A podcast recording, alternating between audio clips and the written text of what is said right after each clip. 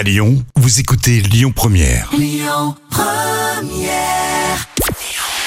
Bonjour Rémi, bonjour Jam. C'est TF1 qui s'est logiquement imposé hier soir avec la Coupe du Monde de foot et le match États-Unis-Pays de Galles euh, qui a rassemblé 4 millions de personnes. Ça représente 17% de part d'audience. Euh, Derrière, on retrouve M6 avec un inédit de cauchemar en cuisine. Euh, France 2 complète le podium avec la dernière reine de Tahiti. L'ARCOM envisage de sanctionner C8 suite à l'altercation entre Cyril Hanouna et le député La France Insoumise Louis Boyard. On vous en a largement parlé hein, dans cette chronique la semaine dernière.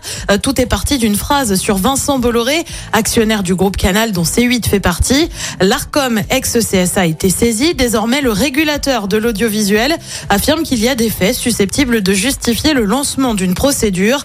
Un conseiller d'État doit désormais trancher sur la question après avoir entendu les dirigeants de C8.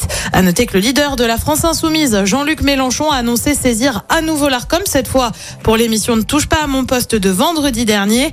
Une émission 100% à charge et vengeresse contre son parti, affirme ce dernier.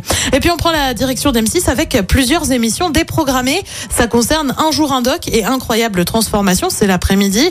Pourquoi? Eh ben pour l'arrivée des films de Noël. La chaîne l'avait annoncé il y a quelques semaines. Alors l'ambiance de Noël, ça devait être pour le 5 décembre. Seulement voilà, M6 fait machine arrière et déprogramme donc les deux émissions immédiatement. Les films de Noël sont donc diffusés depuis hier après-midi. Côté programme, ce soir sur TF1, bien évidemment, c'est le match des Bleus face à l'Australie. Le coup d'envoi, on vous le rappelle, c'est à 20h. À partir de 21h10, en revanche, sur France 2, c'est le film L'étudiante et Monsieur Henri. Un film aussi sur France 3 avec Avis de tempête. Et puis sur M6, on retrouve Stéphane Plaza pour recherche appartement ou maison. Écoutez votre radio Lyon Première en direct sur l'application Lyon Première, lyonpremière.fr et bien sûr à Lyon sur 90.2 FM et en DAB+.